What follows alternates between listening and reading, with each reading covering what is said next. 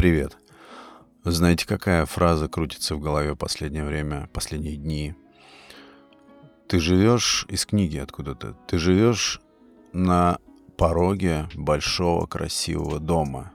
Почему-то эта фраза приходит мне на ум и в памяти моей воскресает каждый раз, когда я думаю о каких-то глобальных, ну, не знаю, страхах, ну, пускай будет, страхах жизни моей.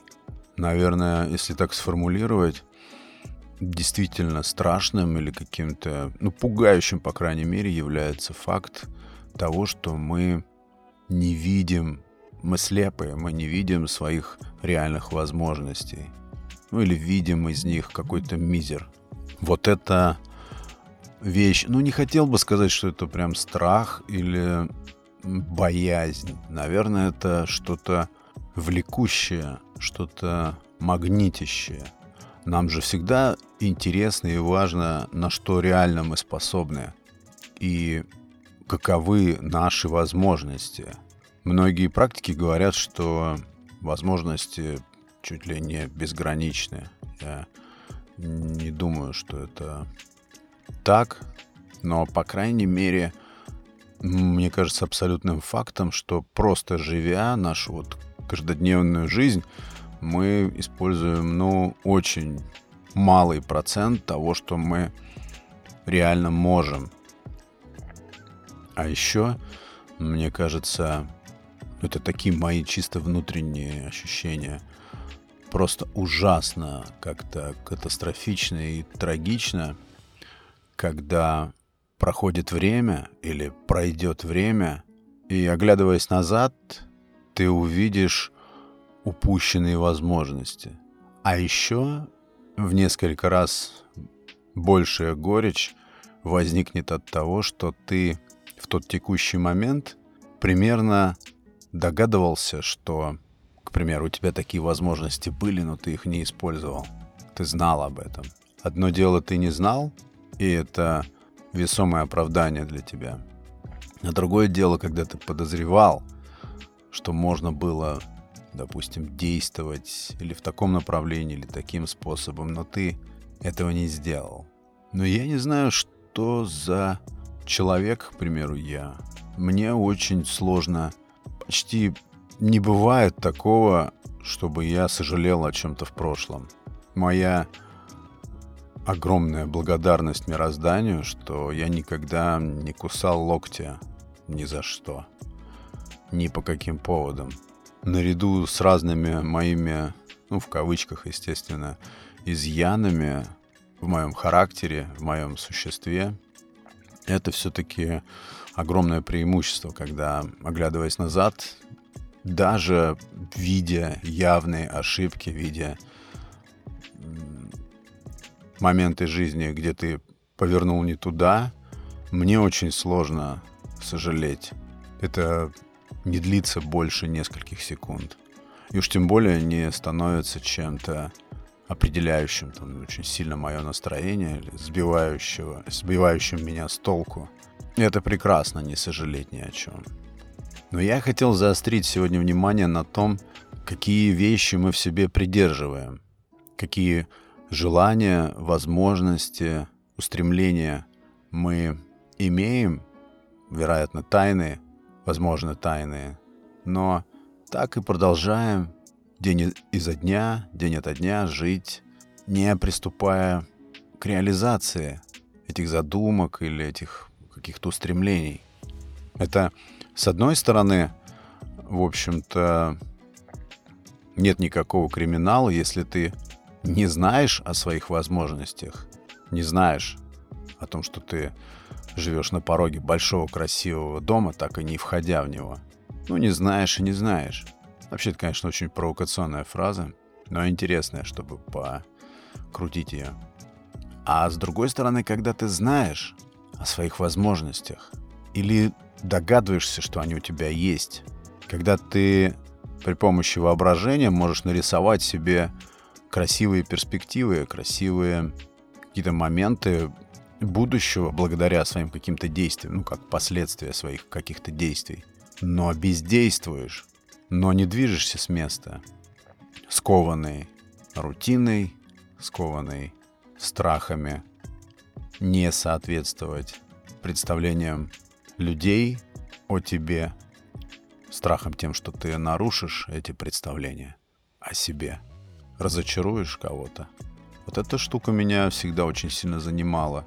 Знаете, я замечаю, что определенные усилия очень часто прилагаю к тому, чтобы не быть обстоятельством, просто обстоятельством, какой-то деталью в жизни других людей. Это странное ощущение. Я не знаю, откуда оно взялось, природу его происхождения. Я не понимаю. Ну, наверное, конечно, все из детства. Когда ты не главный. Главный не ты.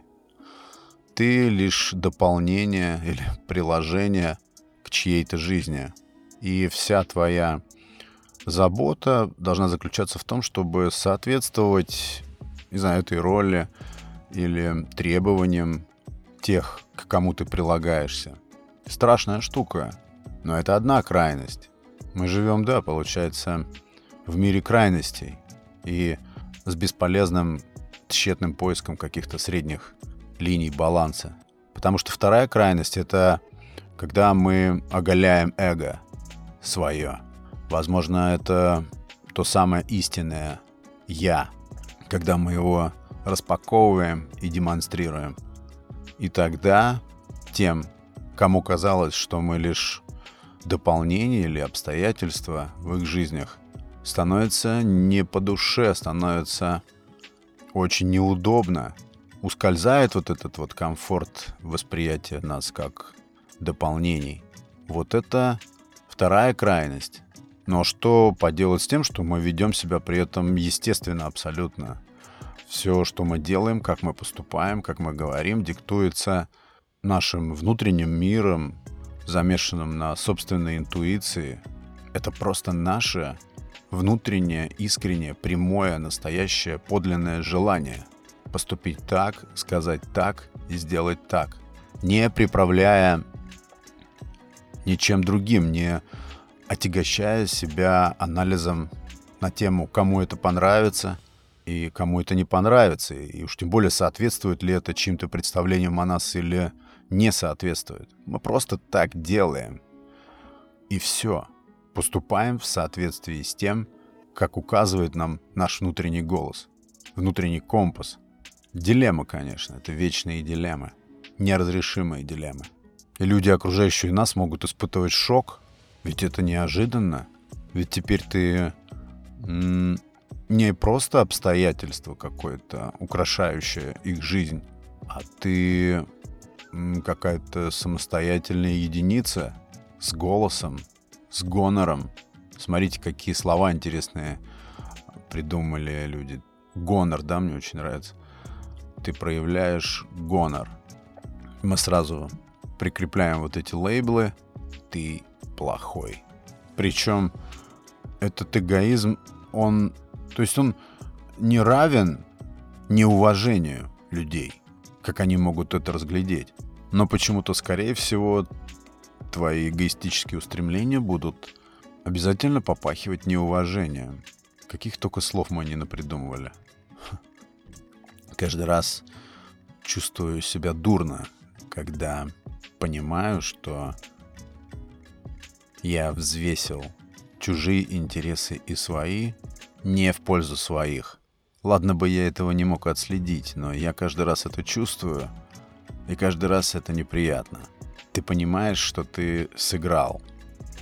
Ты понимаешь, что ты был э, неискренен по отношению к себе. Тебя качнуло не туда. Вообще очень сложно продвигать интересы. Свои интересы. Истинные. Не такая уж это простая работа. Наверное, это тяжелая работа болезненная работа двигать свои интересы.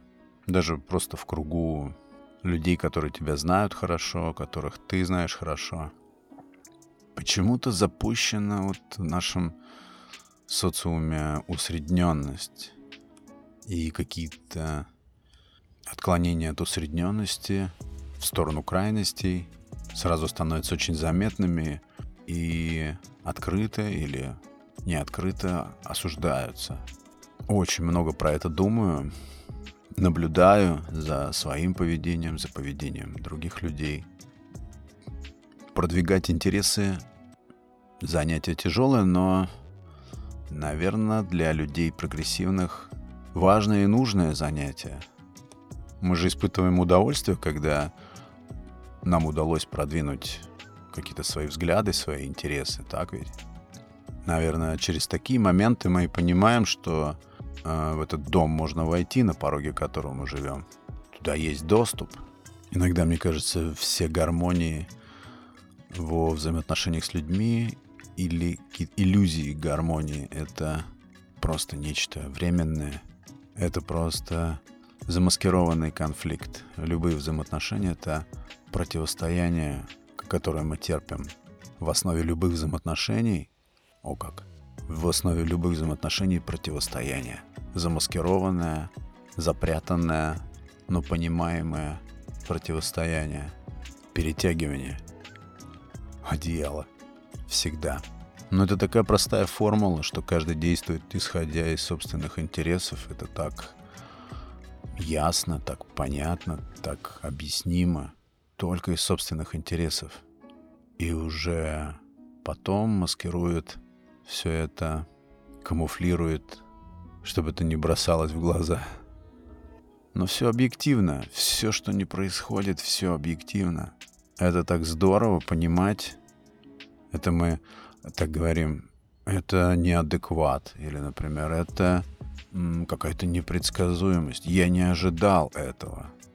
Или так быть не должно. Это наши просто какие-то поверхностные фразы возмущения, тогда как на самом деле все, что бы ни происходило с нами и вокруг нас, все это объективно, и все это череда каких-то результат, вернее, каких-то предшествующих э, цепочек обстоятельств. Мне нравится думать, что все объективно, все закономерно. Иногда хочется искать баланс между крайностями. Иногда хочется предаваться крайностям. Вот такой вот философский субботний эпизод получился. Надеюсь, что-то донес. Ну, я просто больше, наверное, мыслил вслух, да и только. Большое спасибо, друзья, за внимание, если дослушали до этого момента. Благодарю вас за внимание.